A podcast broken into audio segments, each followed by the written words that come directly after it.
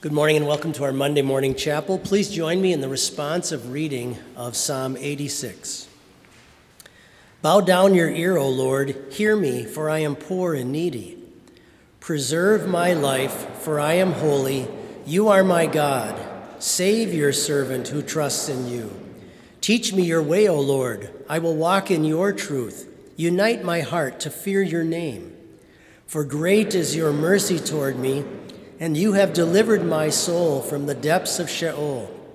Rejoice, the soul of your servant, for to you, O Lord, I lift up my soul. For you, Lord, are good and ready to forgive, and abundant in mercy to all those who call upon you. Glory be to the Father, and to the Son, and to the Holy Ghost, as it was in the beginning, is now, and ever shall be, forevermore. Amen. This morning, for our hymn, which you'll find on the back of your bulletin, it is called Dies Irae.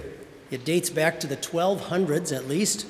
It's an ancient chant form that was sung before the reading of the gospel or celebrating the Lord's Supper, especially near the end of the church year, which we are in right now. And uh, the idea was to keep us prepared for Christ's return. It's also been sometimes used at funerals and You'll hear today this, this ancient melody has a very haunting sound to it. It's been popularized in a number of movies, probably the most popular one being Stephen King's The Shining. But if you look closely at the, uh, the lyrics, at the words, um, the text, it has very sharp law and then very comforting, beautiful gospel.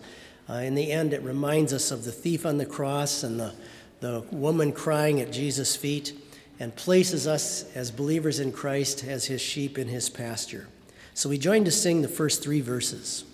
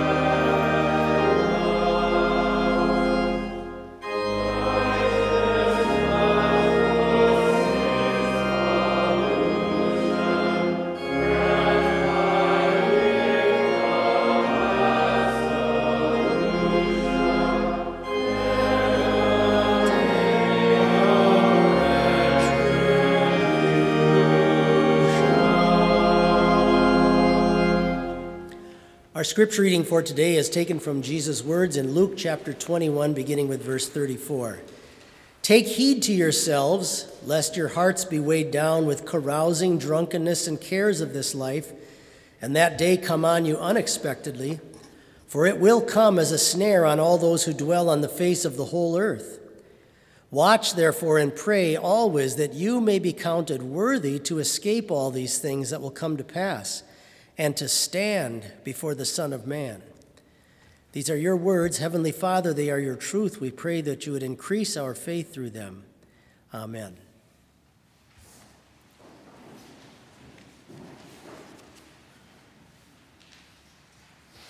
When I was in college, I was driving home to my apartment one night up near Mankato State, and all of a sudden, it was probably about one in the morning, all of a sudden, all of the lights that I could see in my horizon or anywhere around me went out, with the exception of my headlights.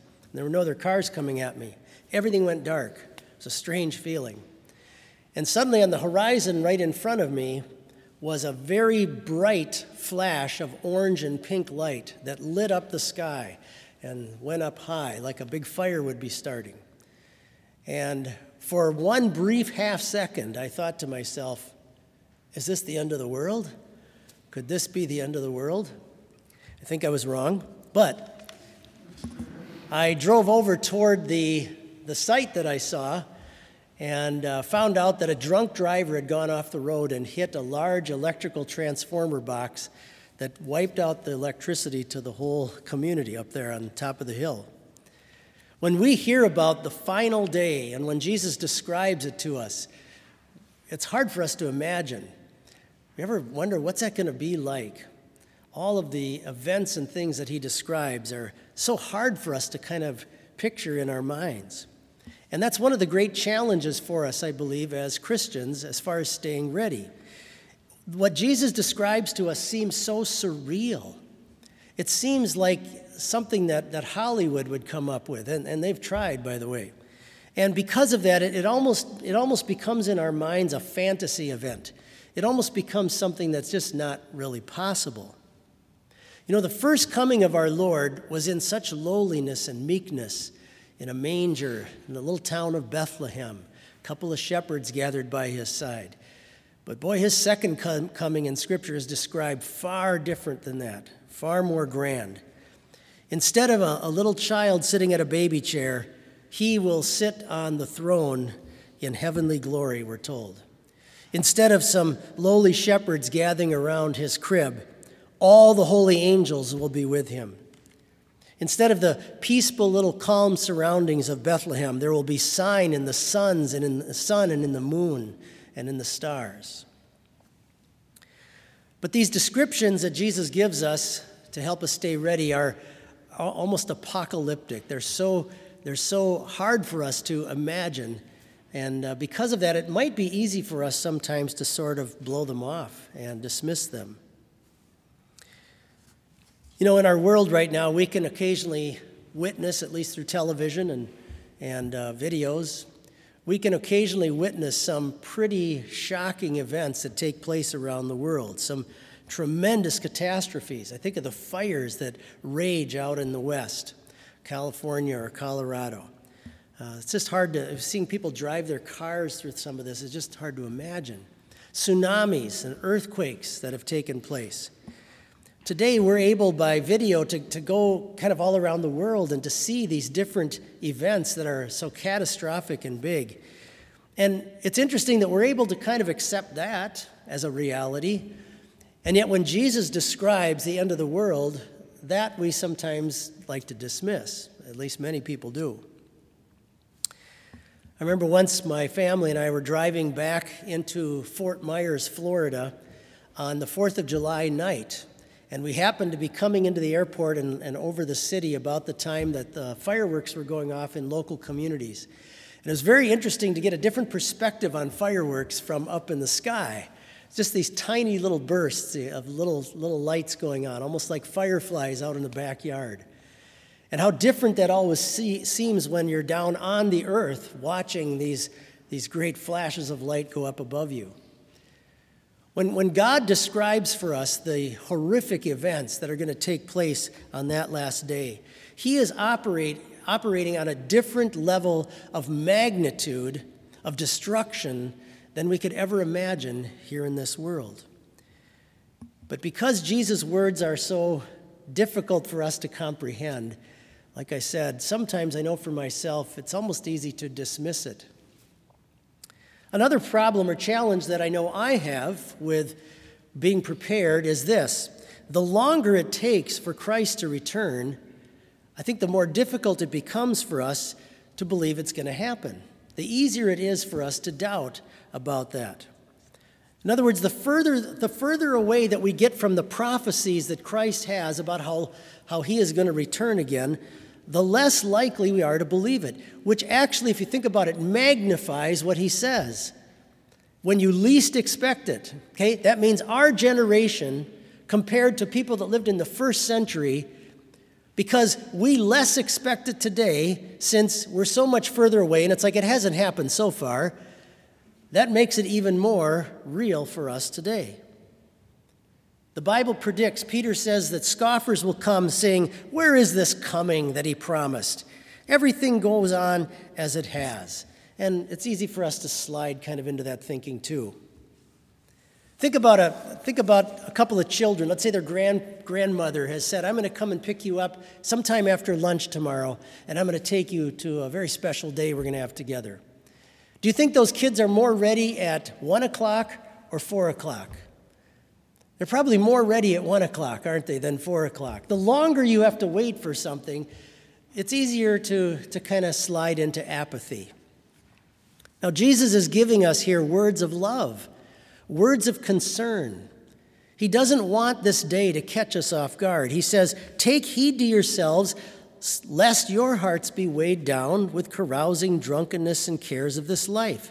It will come as a snare on all those who dwell on the face of the whole earth.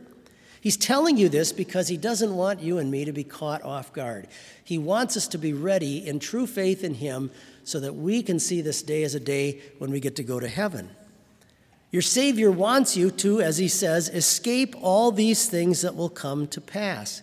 So he doesn't want us living carelessly or ignorantly or kind of in a fog. God does not want you to look forward to the end of time as something to be afraid of even though it sounds like it would be. But because of our faith in Christ that He's put in our hearts, we're ready for that day. We're ready for it to happen. He has dressed you and me in the, in the white robe of Christ's righteousness. He's given you the holiness you need to stand before Him someday, to stand before the Son of Man on the great day of judgment. And so when Christ talks to believers about Judgment Day, it's always in a positive sense. Lift up your heads, your redemption draws near. It's something we can look forward to because of what our Redeemer has done for us. And so may we in faith always stay ready for that great day as we look forward to standing in the white robes of righteousness before our Savior and being welcomed into the mansions of heaven. Let us rise and join in our Lord's Prayer. Our Father who art in heaven, hallowed be thy name. Thy kingdom come, thy will be done on earth as it is in heaven. Give us this day our daily bread, and forgive us our trespasses, as we forgive those who trespass against us. And lead us not into temptation, but deliver us from evil. For thine is the kingdom, and the power, and the glory, forever and ever. Amen. Thank you.